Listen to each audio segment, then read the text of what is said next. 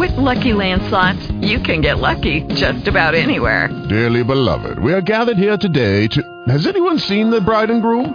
Sorry, sorry, we're here. We were getting lucky in the limo and we lost track of time. No, Lucky Land Casino, with cash prizes that add up quicker than a guest registry. In that case, I pronounce you lucky. Play for free at LuckyLandSlots.com. Daily bonuses are waiting. No purchase necessary. Void where prohibited by law. 18 plus. Terms and conditions apply. See website for details. Blog Talk Radio. Good evening and welcome to the Coffee Klatch. This is Marianne Russo. This is a very different, very special interview we're going to be doing tonight. I want to st- start off by reading just a little snippet from this wonderful book. Everything can be taken from a man or woman except for one thing the last of human freedoms to choose one's attitude in any given set of circumstances, to choose one's own way. I was at a fork in the road. Would I turn left or right? I decided to choose my own way. I went straight ahead.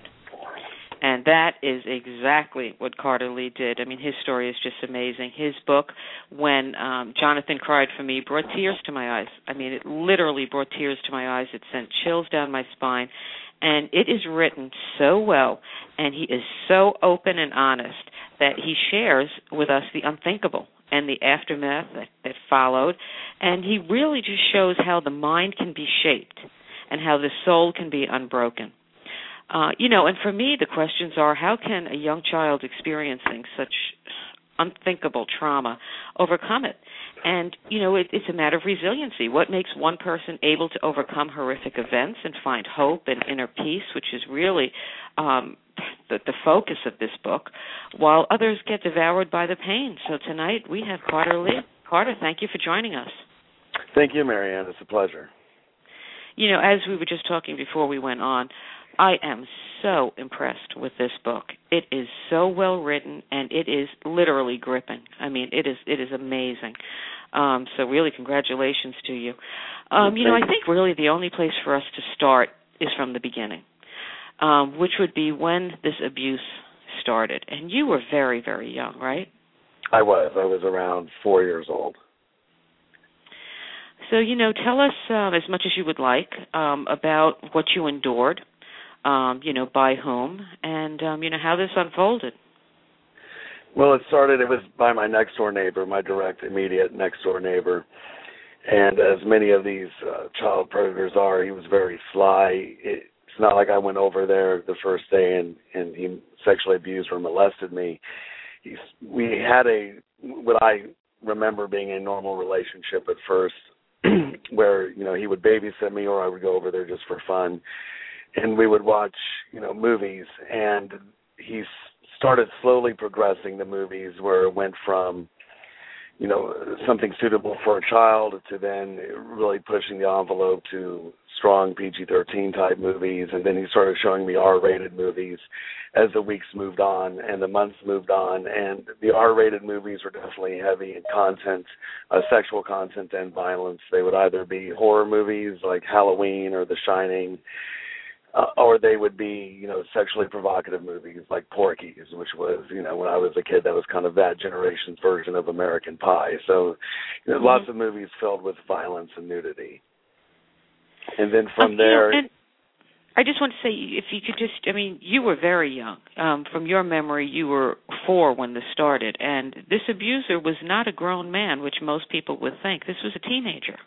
Right. He was where when I was going through kind of the timeline when I finally sought help for this through a, a psychiatrist at the age of 30, we we're putting him probably somewhere around 15 years old when this started, and up until he was 18 or so when I finally moved and got away from it. And you know the the as you said this was a progression. Um and you know it's it's more detailed in the book. Um but you know for me as I was reading it I was thinking my god you were so young. I mean how could you possibly have known what was right or wrong? Do you remember at all um I mean you must have had fear. Well, when after he would show me these movies, he progressed it to pornography, and he wouldn't do anything at first when he would show me the triple X uh, pornography. We would just watch it, and he would tell me this is what real men do and this is what real adults do. And so at first, you know, I, I'm I only remember so much, but I definitely remember being shocked by it. But I also felt like I was part of something special. You know, oh, this is something real men do. So I, I felt right. like I was part of a special club. And then as the time progressed, you know, he started pleasuring himself in front of me during these um, pornographic images and movies, and then it progressed to where he was having me do sexual acts on him, and, and sometimes on me, but primarily he would have me do things to him, and it, it, it's. I think it was towards that moment that I realized, you know, something's not right here. But at that point, I definitely was, you know, was feeling the side effects of of the fear, as you mentioned, and I was just petrified. You know, part of the side effects, I was very uh, quiet and shy, and I had a very overactive imagination. Every child has a strong imagination, which we love and adore in our children, but mine was just it was a whole new world. When I would use my imagination, right. I, I was literally put into whatever I was imagining, and now I can look back at that and realize it was an escape tool. Right, and you know he was he like you said even for a, a, a teenager he was very clever. I mean he gained your trust. Right, exactly, and I'm not sure. You know, I, I don't know this man today. Of course, I don't know if you know I, I was the first one he did it to. I, I've searched for him on the internet and found that he's a registered sex offender, and he has done this since. So I don't know if it was a mixture of him being sly or just at that time, if I was the first one he did this to it, just his obsession progressing through the weeks, months, and, and through the years. Right. And you um did not tell your parents. You never really told anyone. I didn't. I at the time I know I wasn't saying anything. Uh, you know, when he wasn't doing physical things to me or having me do it to him, because I felt part of like the special kind of group or club. I felt like you know, oh, cool. He's showing me what adults do. And then when we moved from this happened in California in a very small town in the Mojave Desert called Ridgecrest. We moved from Ridgecrest to Bakersfield, California when I was eight, and at that time my mind had blocked it out. And if it hadn't, I'm I probably would have said something. Uh, the only reasoning I can think of that I didn't say anything, even when I realized that this was wrong, was because of fear. I'm not sure because I had blocked it out for so many years. I'm still right. putting pieces together to this day, but I, I can only assume that I was um, maybe even ashamed or felt like I had done something wrong, where I, you know, for the reason that I didn't speak out. Right. And you know, you you were showing some signs. You you became withdrawn. Um, people consider you to be shy. Um, you said your your imagination was very vivid, and in the book you really do talk about how it was vivid, but it was really a frightening vivid. Um, was the take that I got from it. Um, you know, obviously you're a very creative man, but um, you know the the visions that I saw you had really just were very disturbing. Um, so, do you think that there were signs that people missed, adults in your life missed? Oh, absolutely. I mean, that's one of the things I'm trying to do now with my career is just raise awareness of what to look for because you know, it's not abnormal to have a, a youngster who is shy or with, with an active imagination. So, you know, I don't want every parent to think, "Oh my God, my right, child is right. shy and has an imagination." But you know, I would really. There was other things that if I was that I would do behind closed doors in my own bedroom. I would reenact a lot of these scenes on, you know, my toys and stuff. Where if I was observed, I think that it would have been more obvious. Um, but you know, parents don't often just check in with their child who's playing alone by themselves in their bedroom. But there was definitely some other signs that if I was, you know, caught doing, if you will, that I think it would have been obvious that there was something wrong, like something's not right here. But it's, you know, everyone thought I was shy, where really I was just completely scared and petrified to do yeah, anything like with you said, you were, you were just scared shitless, as you say in the book, you know, exactly. and everybody just thought you were shy, you know. Um, but but I think the thing that, that parents miss sometimes is that you know we feel that we have these close relationships with our children, and that you know our children would come to us. And um i i did um an interview with um dr jerry whiteman and you know what we were saying is you have to be really honest. You know you had asked me how honest uh, and open you can be in the conversation. And i said as open as you possibly can because that's how parents have to speak to their kids.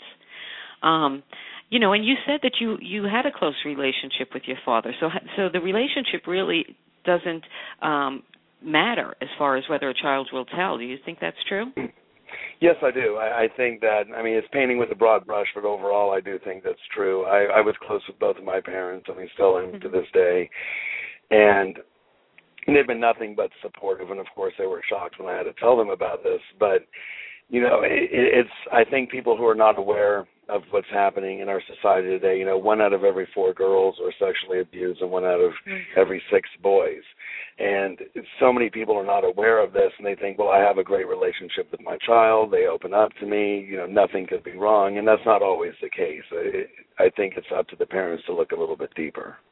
Right, and I think you know, parents. You know, I don't know. I my my family was never big on sleepovers, but you know, I I, I don't allow my daughters to sleep over um their friends' houses if they have older brothers.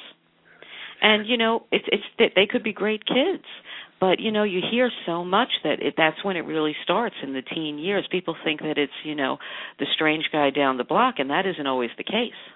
Right, absolutely. I mean, I remember you know most people in the neighborhood uh had a good relationship with my next door neighbor, and you right. know, including my family and my older brother had a good relationship with him, and he seems like a good kid. You know, they, they're not always the villain with the curly black mustache and the wearing all black. You know, it, right.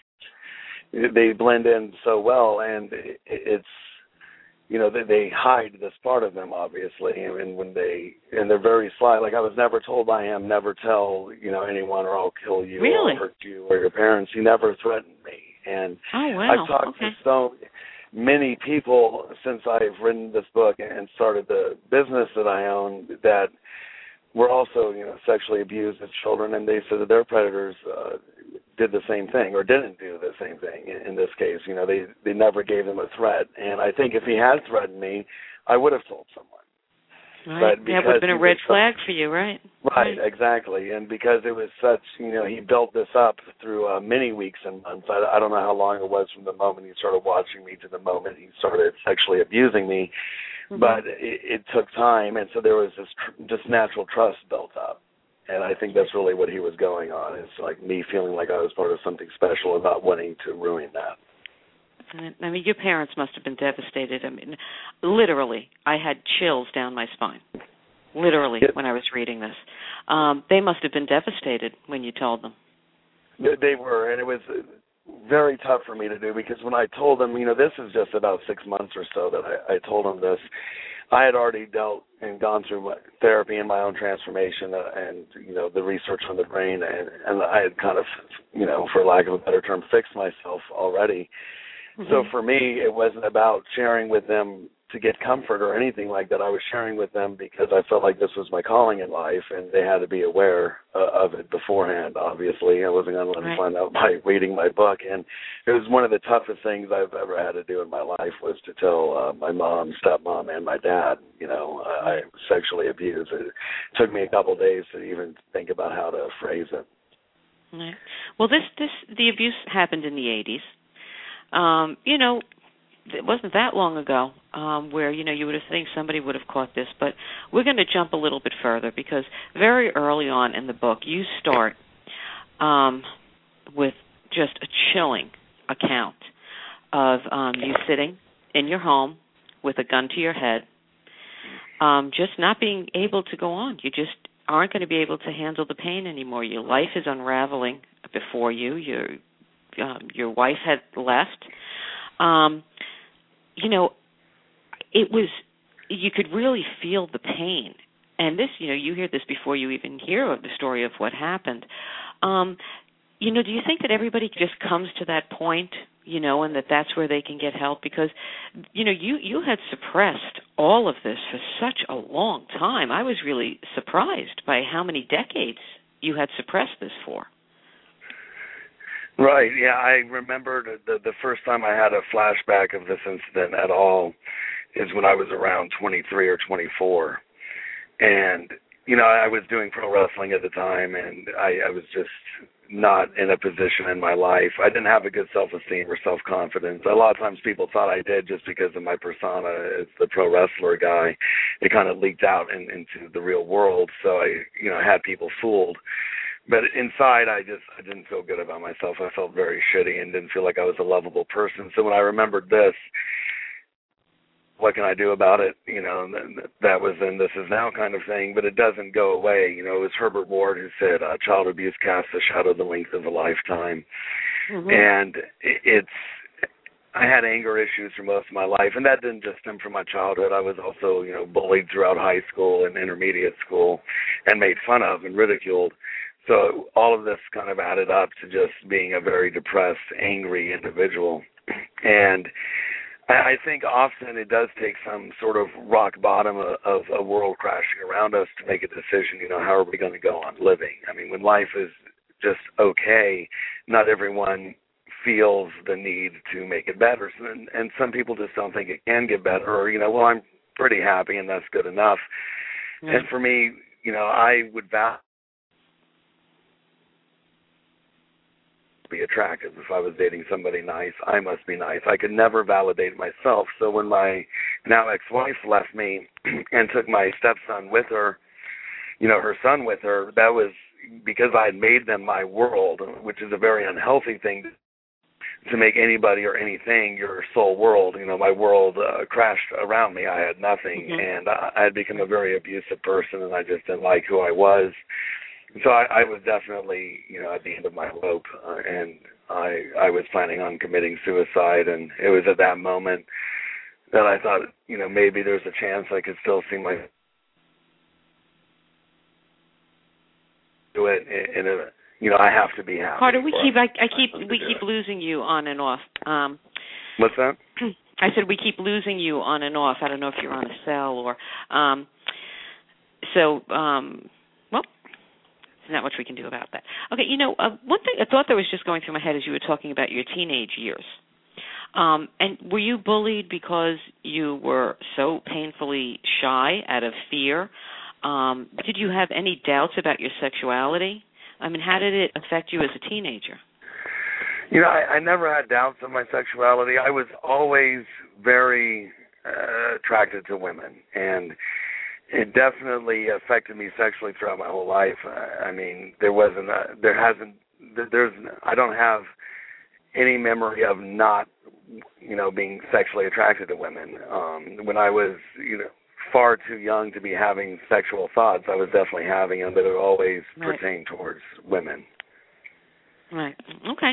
Um, you know, what surprised me was that you know not only didn't you tell your parents, but you hadn't told your wife. And you said that anger um, was a big problem. You weren't, um, you know, physically abusive to your wife, but you said that you were emotionally or verbal, verbally abusive. Um, you know, and and one thing that you say several times in the book is that you should have been a monster. Mm-hmm. Um, you know, I forget the exact wording, but um, you know, how did you, how did what what did your wife think this anger was from if you never told her? There was at at one point I I did end up telling her, but it was uh, very brief. It wasn't anything I was really willing to share a lot of details about or dwell on, and I just didn't want it to be a, a focal point in my marriage. And I, I really hadn't told anyone. I, I was angry through most of my life, and you know, no one has a perfect childhood, and there was anger in my household growing up nothing too extreme. Just you know, I mean, my parents are divorced now for a reason, and mm-hmm. there was anger there. And I also my escape of all of this abuse at the time and, and through all of my life, pardon me, was uh, professional wrestling. So you know, I, I would when I was home or or whatnot, I would be watching professional wrestling, and I definitely had an overactive side of the right part of my brain. So when I had anger issues, I just kind of attributed it to you know watching wrestling my whole life and being bullied and being beaten up in school and being made fun of by my peers.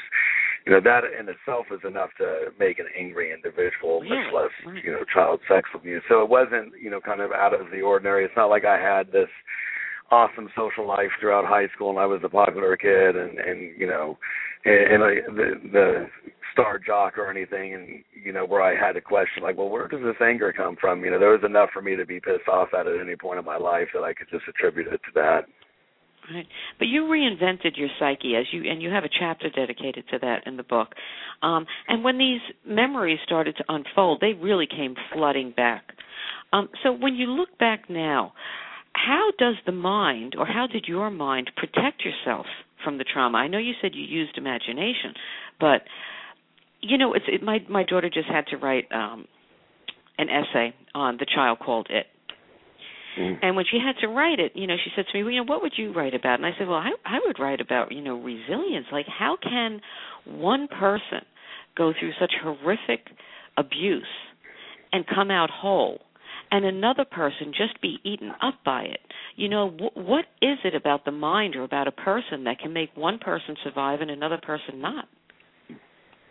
I, I think a lot of that has to do with so many people don't realize how empowered we are as individuals. You know, throughout life, we're, we're depending how we're raised, but I, I personally believe that society helps raise us to believe that we're not whole and that we need outside sources to complete us. You know, we need a church or we need some sort of, you know, guru or something out there to complete us where in reality, in, in my opinion, what I have found out to be very true, we have everything inside of us that we need to change and to reinvent our psyche. It's just plugging into that. And when you know people are raised one way to believe, you know, you're born a horrible person and you need God to save you from your sinful life, or you're going to burn in hell, or you know what have you it's not a good blueprint for an, uh, later on as an adult to believe that you have the power to reinvent yourself and to really become a whole, complete, happy person. And you know that's really the mission I set out on when I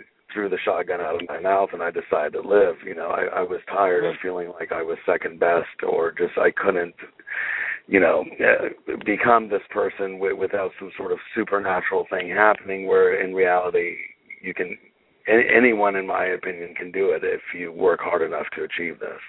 Right, and you write about it very well when you write on one of the chapters, redefining self-esteem, because that's really what it came down to. Um, you know, so so really, you then went on this road to inner peace and you know it really is you know i mean you you call it inner peace and that's really what it, it is for you. So um why don't you tell us how you got there? I know you used neurolinguistic programming um and a few other things but um you know i guess finding the right doctor um also must have been wonderful for you. But um you know what what was what were the things you needed to do to become whole? It, it was. And in my in my journey, what I realized was in order to have, you know, and, and you're completely right, what we're talking about here is inner peace. In order to have inner peace, you have to have a very healthy self esteem, you have to have true self confidence, and you have to accept. And those uh, three things are huge life challenges for many people. You know, I dare say most people. People often uh, throughout their lifetime, you know, are in constant conflict with their self esteem. You know, they okay throughout the day. And many people lack self confidence.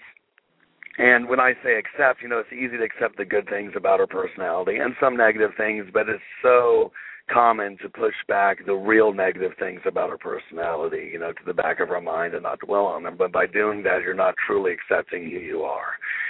and one of you know the toughest things I had to do is just admit what I had become throughout a lifetime. You know, and, and no one likes to admit that they've become abusive. You know, whether it be physical or, or verbally abusive, and no one likes to admit that they're a negative, angry person. But I had to admit that in order to move forward. And what really helped my life and completely changed me was studying the brain. You know, the brain is the number one supercomputer that we will ever own, and yet the average person doesn't take any time to study the brain. So I studied the four areas of the brain that really affect us physiologically, you know, and emotionally.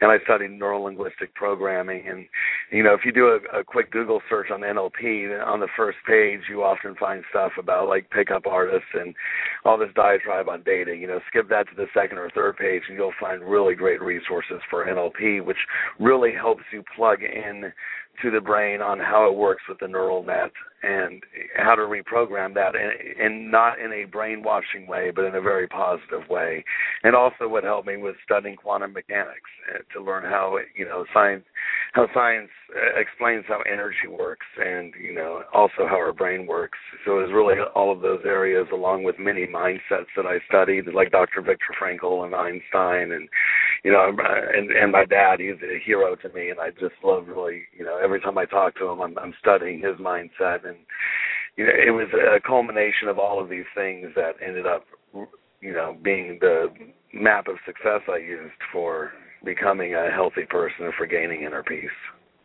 Yeah, because you know I we I often speak and I do um interviews on neuroplasticity and how the brain can change. Um, so trauma that affects the brain, affects um, the neurotransmitters, you know, the limbic system. I mean, these can all be changed. So, you know, a child of abuse who grows older and has, you know, post-traumatic stress disorder, um, you know, there's there's always hope. Um, and that's really what you give in this book is you just give so much hope. And what I really like is when you talk about rejecting fear and perfect vision. So why don't you tell end off by telling us a little bit about that? And uh, and thank you again for your kind words. It's you know fear uh, will paralyze us from going for things in our life, whether it be a career, searching for inner peace, a romance, a new friendship, and you know our hopes and dreams. And you fear is really the number one roadblock from anything and fear comes in many forms and this is the reason why people hate change they hate change because they're afraid of the unknown and i think somewhere in there i say you know we have to embrace the unknown and change because that's where success lies you know anything good that has ever happened in your life happened because of change you know change doesn't always mean good but if anything positive has ever happened, whether it be the love of your life, you know, gaining inner peace, getting the dream job, that happened because of change. And I really think we need to shift our paradigm and what we're looking at as a society to the point where we're embracing change and we're embracing the unknown. You know, our brain is, as you probably know, Marianne, you know, is based on patterns. And we love mm-hmm to face a circumstance where the brain and the front, frontal lobe specifically can relate go into the unknown because of change, whatever that unknown may be, the brain has a tendency to kind of freak out because it doesn't have anything it can relate it to from the past. And that's usually where people will stop their transformation or stop their positive growth because it is, you know, it can be, I should say, a very scary uh, circumstance. But right.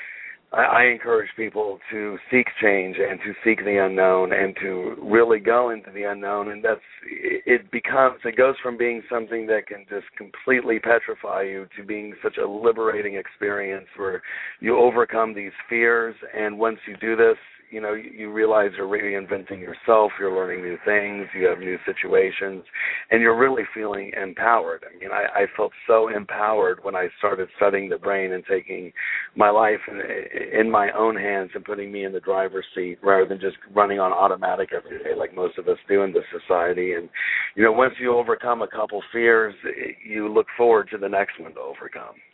Right. And your vision um as you say early in the book um, you know, it, it's you you you never thought you were going to have the goal a goal. Um, you were just sort of surviving through life. Um, and, and you know, that's really, you know, how I want to end with where you are now and um, you know, how you've gotten to your purpose. I mean, you found your meaning. Yeah, you know, I, I never thought I'd be in this position. I, I really didn't. I mean, if five years ago you would have told me, "Oh, just to let you know, you'll own your own company and you're going to write a book and, and be a columnist for the Washington Times communities and, and you know, all of these great things I feel very fortunate to be a part of. I I think I would have laughed hysterically, you know, asked you what you were smoking and to pass it to me. I mean, I never thought I could be this guy and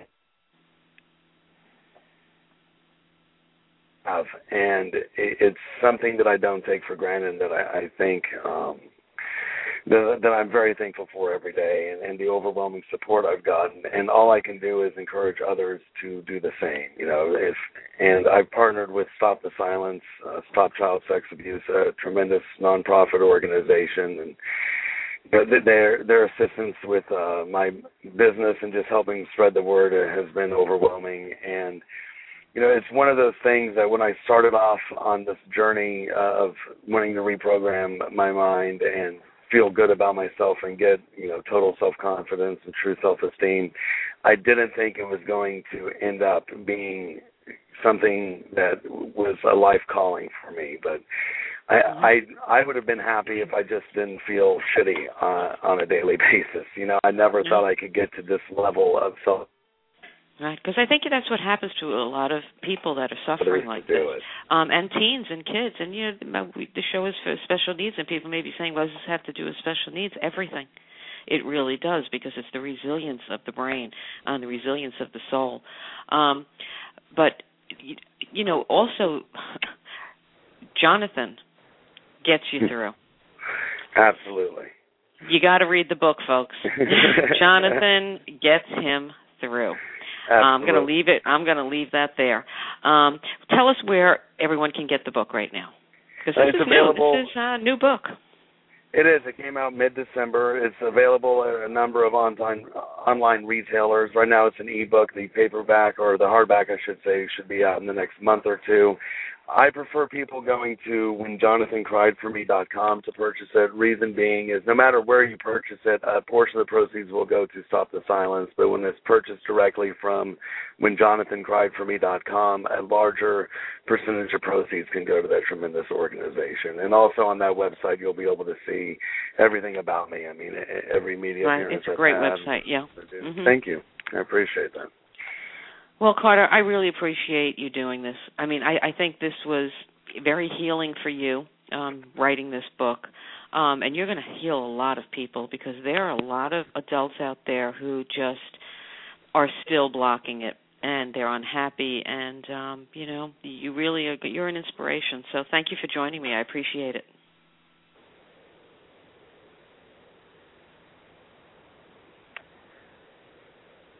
you there, Jonathan? Uh, sorry, yes, I, I for some reason the connection. Yeah, we're fading in and out. But um, you know, the, I I, I re- really appreciate you joining us. It's a fantastic book, and it, believe me, it's the type of book that you're not going to be able to put it down. Um, thank you again. I really appreciate it, and um, best of luck to you. Thank you, Marianne. It's been a true pleasure, and I, I really support what you're doing. I think your show is tremendous, and you really help people as well. And it's been an honor to be on. Thank you so much. Thank you. We both found, found our purpose. take, take care, Carter. You I want to just you. tell everyone that um, I am really excited. Wednesday night is the premiere of my new show, Inspiring Parents, where, as everyone knows, I respect the parents as um, experts, and I have found parents that are really going to inspire you, parents that um, are unraveling their children's disorders and finding the most incredible things. So that will be Wednesday nights at 9. Thank you for joining us. As I each show, you are your parent, your child's best advocate. If not you, then who? Become an informed, educated parent. Have a good night, everybody. Hey guys, it is Ryan. I'm not sure if you know this about me, but I'm a bit of a fun fanatic when I can. I like to work, but I like fun too. It's a thing. And now the truth is out there. I can tell you about my favorite place to have fun. Chumba Casino. They have hundreds of social casino style games to choose from with new games released each week. You can play for free anytime, anywhere and each day brings a new chance to collect daily bonuses. So join me in the fun. Sign up now at ChumbaCasino.com. No purchase necessary. Group. Void were prohibited by law. See terms and conditions. 18 plus.